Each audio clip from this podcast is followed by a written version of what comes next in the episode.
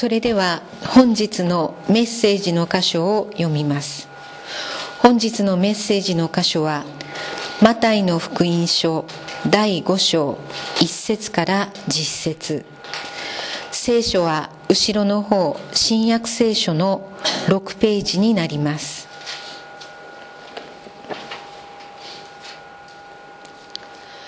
マタイの福音書第5章。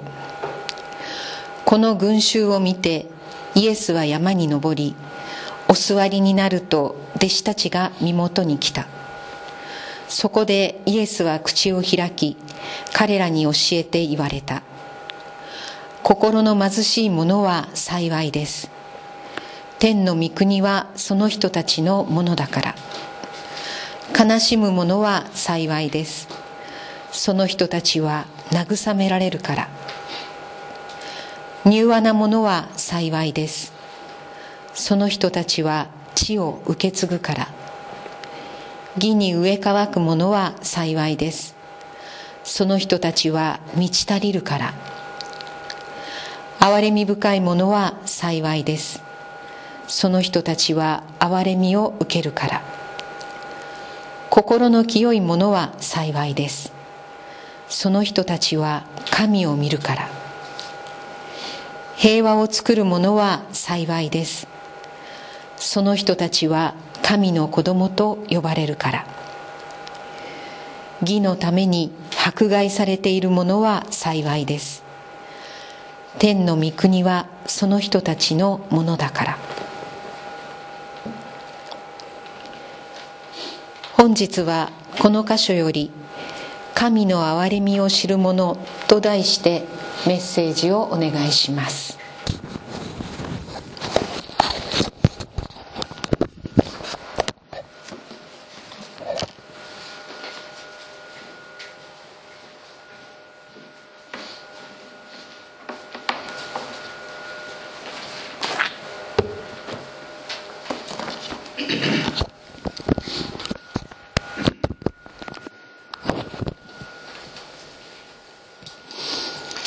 イエス様が語られた8つの祝福の言葉を少しずつ一節ずつゆっくり学んでいます。今日は憐れみ深い人々は幸いだ、憐れみ深い者は幸いです、その人たちは憐れみを受けるからというところから学びたいと思います。皆さん、憐れみという言葉、どういう印象を持っていますか？端的に言えば、憐れまれたくないと思ってるんじゃないでしょうか。違います？憐れまないでとかっていう言葉、日本語にありますよね。憐れまないでっていう言葉ありますよね。それは日本語では憐れむという言葉が必ずしもいい意味で使われてないというところに原因があると思います。日本語の場合、憐れむというのは上下関係があって、上のものが下のものを見下しているという感覚がちょっとある。だから憐れまれていると思った時に、自分は憐れまれていると思った時に見下されているっていうふうにこう感じる。だから憐れまないで、あなたの憐れみなんか受けたくないっていうような気持ちになるんだろうと思います。それは聖書が言っている憐れみというもともとの意味と日本語の意味が違うっていうことなんです。聖書がもともと言っている憐れみという言葉の意味と日本語が持っている憐れみという言葉の意味が違うから、日本人は憐れみという言葉を聞いたときに聖書が言っているのとは違う反応をしてしまうということだと思うんですね。随分長く教会に来るようになると、この憐れみという言葉、それほど悪い意味じゃない、教会の中では悪い意味じゃないんだなっていうふうに思うかもしれませんけども、社会一般においてはおそらくそうではないだろうと思います。ここで、使われているですねギリシャ語のアーレミという言葉、これはエレオスという言葉ですけれども、これは困窮している人に対する親切や愛という、意味であります。だからかわいそうな人だと言って突き放してみるようなものではなくて、具体的な行動をもって必要を満たす行動のことをエレオス、アーレミというのです。先ほど、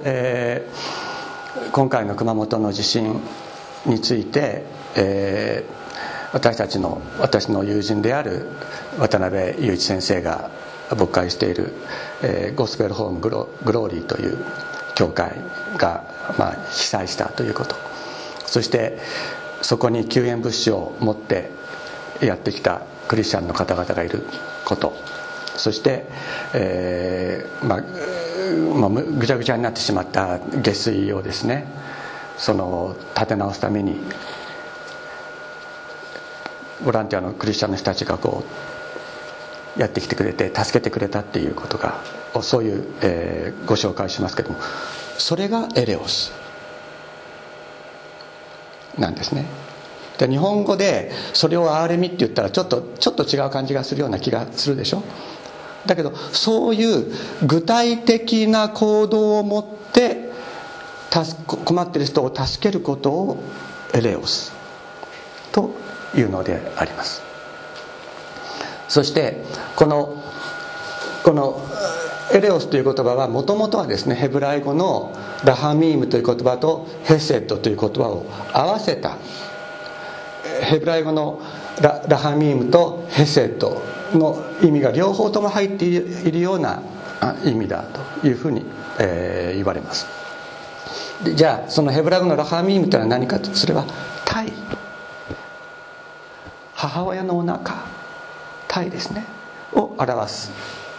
言葉からの派生語だというふうに言われる。今日は母の日ですけど、自分のお腹の中に宿った子供、自分のお腹から出てきた子供、母親は決して忘れることはない、自分の体の一部として愛し続ける。口ではですね、いろいろね、言うかもしれませんけど、心の奥ではそうですよね。自分のお腹を痛めた子供、それに対する愛というのは変わることはありません。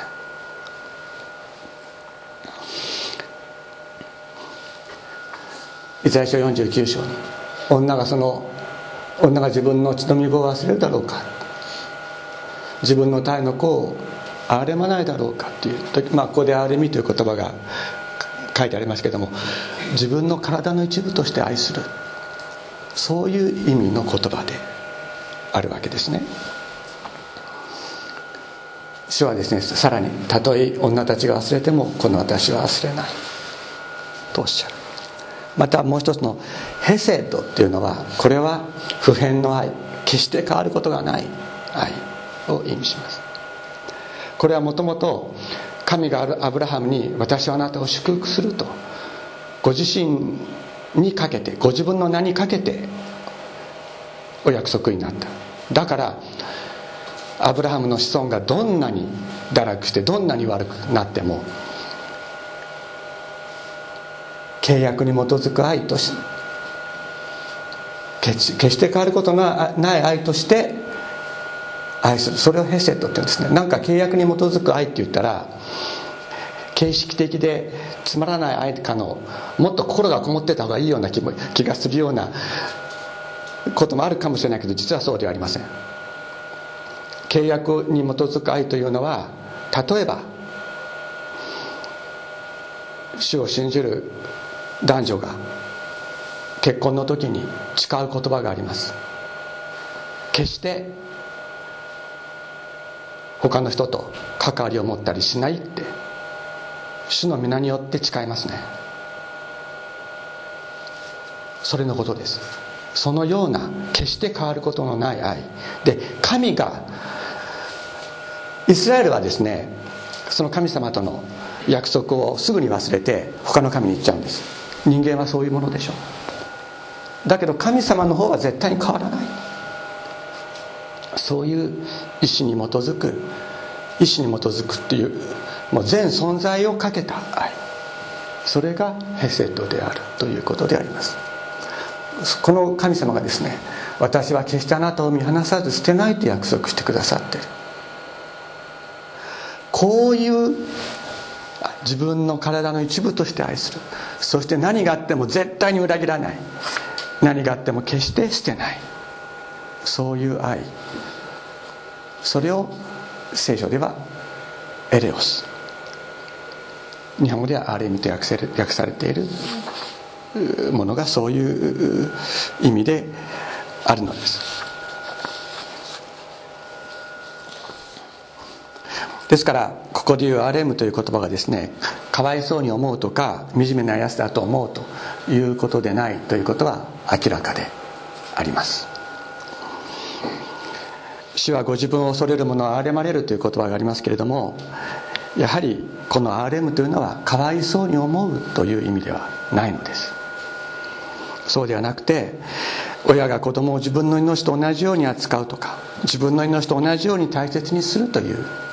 意味です。子供が他の子にいじめられたり怪我をしたりひどい病気にかかったりしたら、もう親はたまりません。自分自身が引き裂かれるような思いになります。母親の中には、父親にもそういう場合がありますけれども、父親もそうだと思いますが、どうしたらよく分からなくなってですね、取り乱してしまうこともあります。私たちもよく知ってる、坂本秀夫先生っていう先生いらっしゃいますね。元気な先生、いつもビーチサンダル履いて礼拝に来られる先生いらっしゃいますけど、この間高校に全寮制の高校に行っている上の、長男の子がですね、骨折したんですね。足の指を骨折して、そしたらもうフェイスブックでもう取り乱した、坂本先生がもう取り乱しているのがすごくよくわかるフェイスブックの書き込みがバーッと続いていました。もう自分の体の一部、僕も大丈夫だから、僕はその先生には先生大丈夫だから、子離れの訓練の一部とかって言って送ったりもしましたけども、だけどそういうふうには書きましたけど、でも本当に自分の子供が、また小さい子供大きくなってもそうですけども、怪我をしたということを聞いたら、もう親はたまらないですね。そういう思い、それがある意味という言葉であるわけです。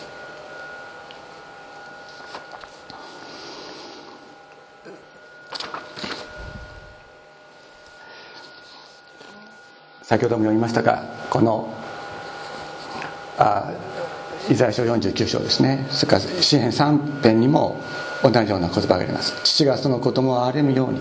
自分の一部として愛するように、主はご自分を恐れる者を憐れまれるという、そのような愛です。そして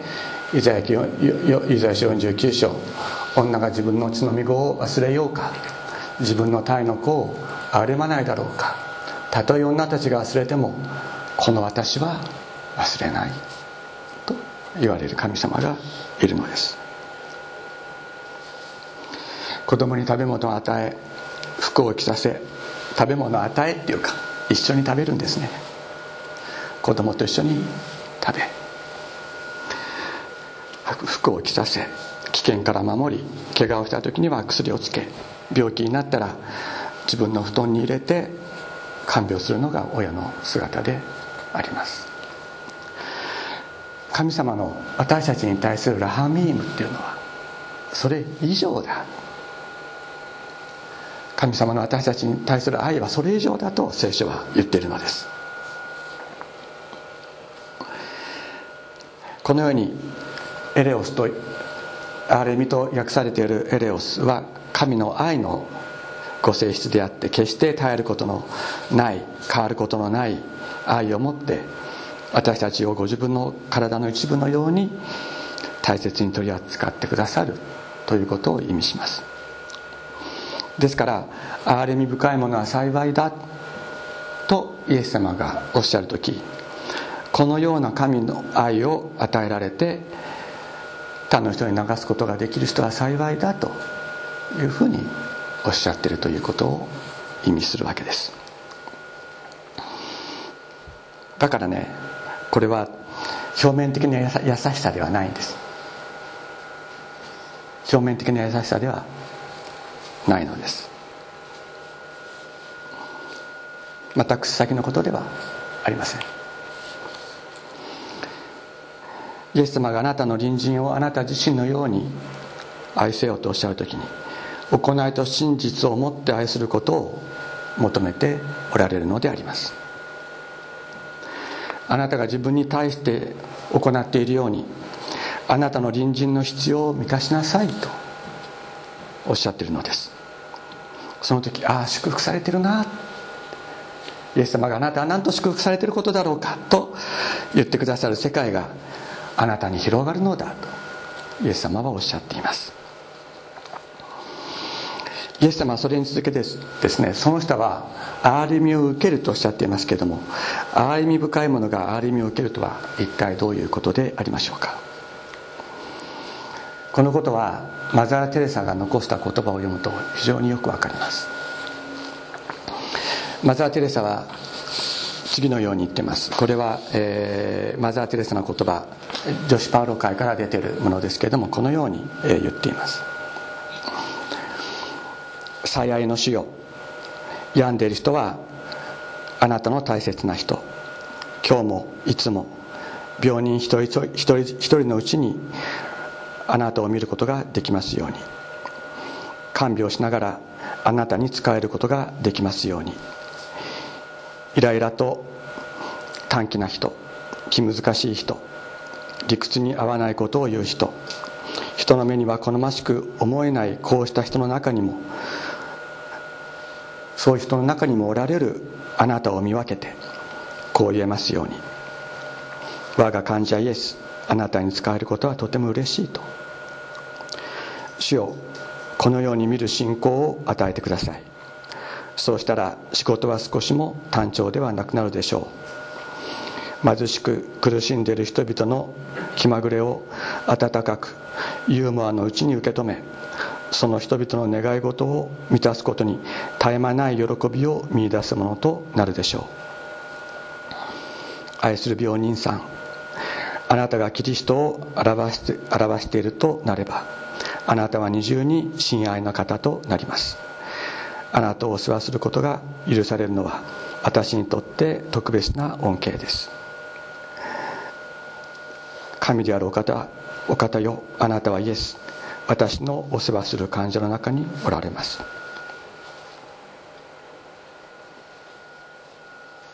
人にいなくてもいいと思われ、そういう苦しんでいる人たちに仕えるなら、それは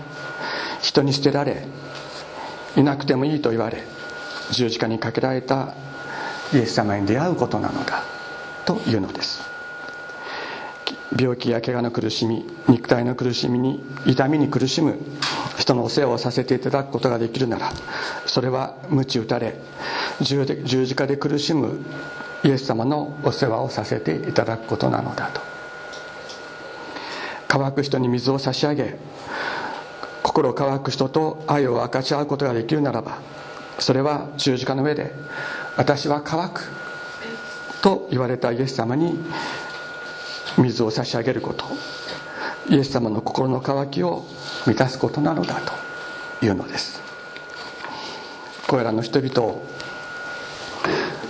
自分の体の一部のように愛し、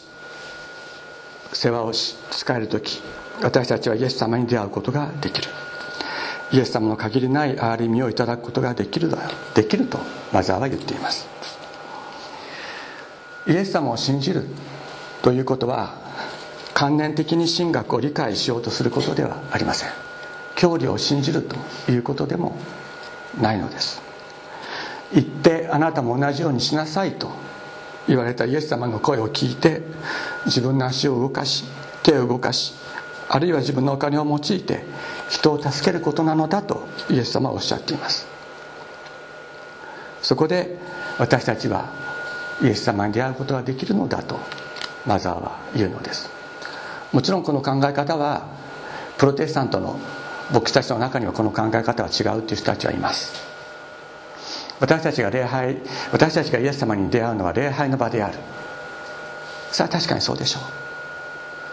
御言葉の中でイエス様に出会う、賛美の中でイエス様に出会う、または聖餐式の中でこそイエス様に出会うという人たちもいます。それはその通りであろうと思います。しかし私たちが礼拝の中だけでイエス様に出会う、外の世界ではイエス様に出会うことができないと思って苦しんでいる人たち、傷んでいる人たちから目を背けるならば、それは本当に礼拝の中で私たちはイエス様に出会ったことになるんでしょうか。今のローマ教皇ですね、言っています。礼拝に集うだけでは誰もイエス様と同じ心になることはできないと言っています。外に出て行って苦しむ人たち、痛む人たち、そういう人たちと共に生きようとしない限り、決してイエス様の心を自分の心とすることはできない、そのように言っています。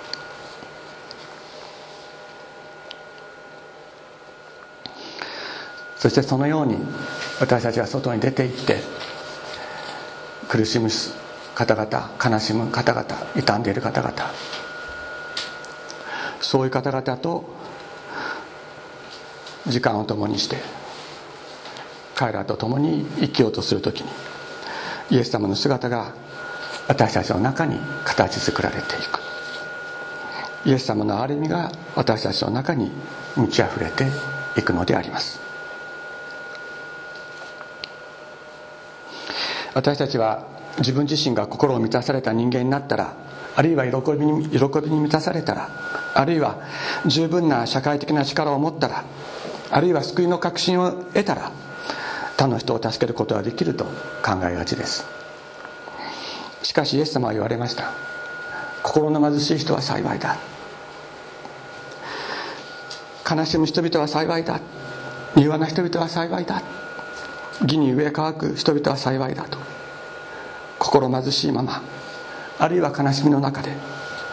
あるいは人に戒められるような状態の中で、その状態のまま神様の救いと義を求めながら、私たちは同じような境遇の中にある人々の友となり、しもべとなり、その人々に仕えることができるものとなることができるのであります。その時、人の思いを超えた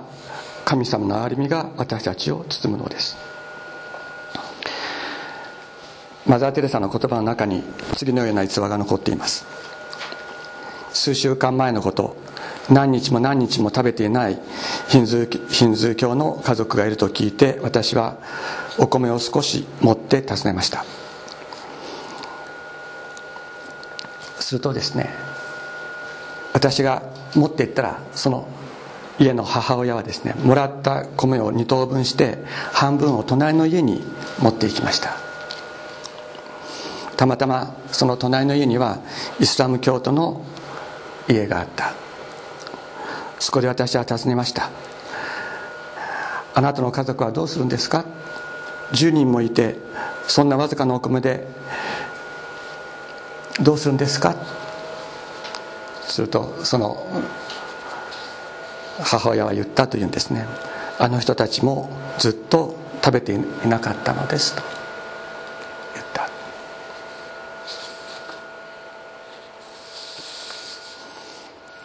マザー・テレサの、祈り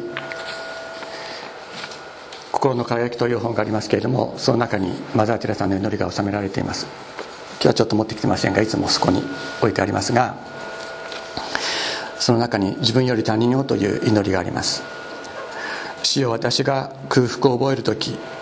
パンを分ける相手に出会わせてください。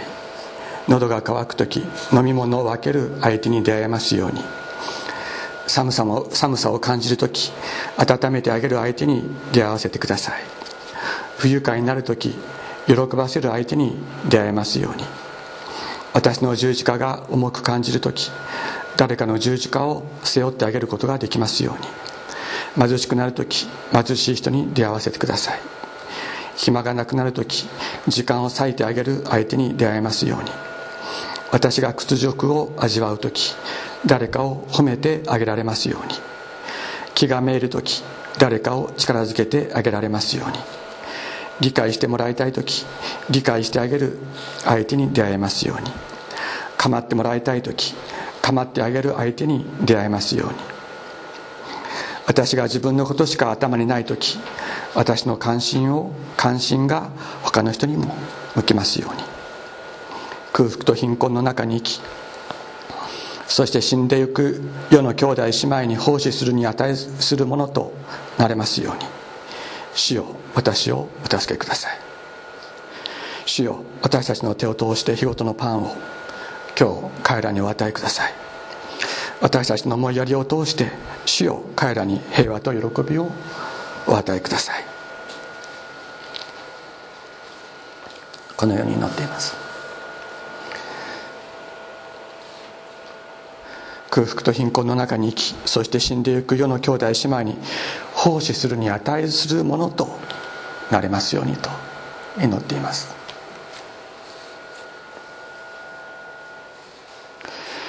私たちは物質の奴隷ではありません。また状況の奴隷でもないのです。それをはるかに超えて働く偉大な神の子であります。尊厳ある霊的な存在なのです。憐れみ深いものとして生きるとき、この神の子の尊厳が内側から輝き始めるのであります。ここに限りない神の憐れみが注がれ、そこに神がご臨在くださる。私たちが与えるパン、私たちが与える水、あるいは私たちが目の前にいる人々は、インドとは異なっていると思います。日本には日本の状況がもちろんあります。しかし愛に飢えた人がいます。人間関係に傷ついた人がいます。自分なんかもういなくてもいいんじゃないかと思っている人がいる。あるいは愛する者に先立たれ、生きていく力も希望も失ってしまった人もいるかもしれない。あるいは罪を犯してなしてはならぬことをやってしまって、自分は救われてはいけないんじゃないかと思っている人もいるかもしれない。絶望した人がいるのです。私たちはイエス様がこれらの人々を自分の体の一部のように愛しておられるということを心に覚えたいと思います。イエス様が愛しておられるお一人お一人を、私たちも愛することができるように、イエス様が愛されたように愛することができるように。その時、私たちは神様が私たちに与えてくださっている憐れみ、ヘセッド、ラハミーム、エレオスという言葉で表される神の愛が一体どういうものなのかということを、頭ではなくて体で心で本当に知っていくことができるのであります。互いに使えるに値するものになることができますようにお祈りをしましょう。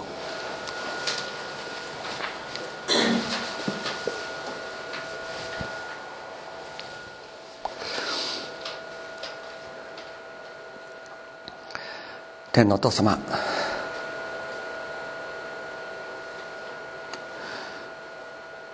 今日私たちあなたの心をいただいて帰ることができますように、この祈りの時を導いてください。あなたが愛しておられるお一人お一人に使えることができるよう、使えるに値するものとなれますよう、まずこの岩本絵の句をあなたが清めてください。あなたは私にさまざまなものを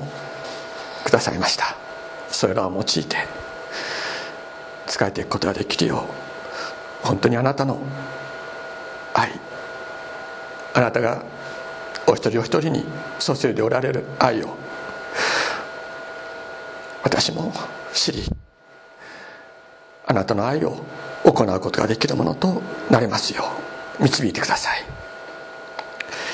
またどうぞお一人お一人もあなたが尊くお用いくださり、お一人お一人の活動を通して、働きを通して、あなたの愛と憐れみをこの地に満たしてくださいますようにお願いいたします。心から感謝し、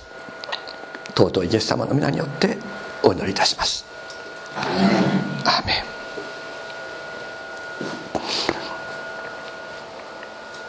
先ほど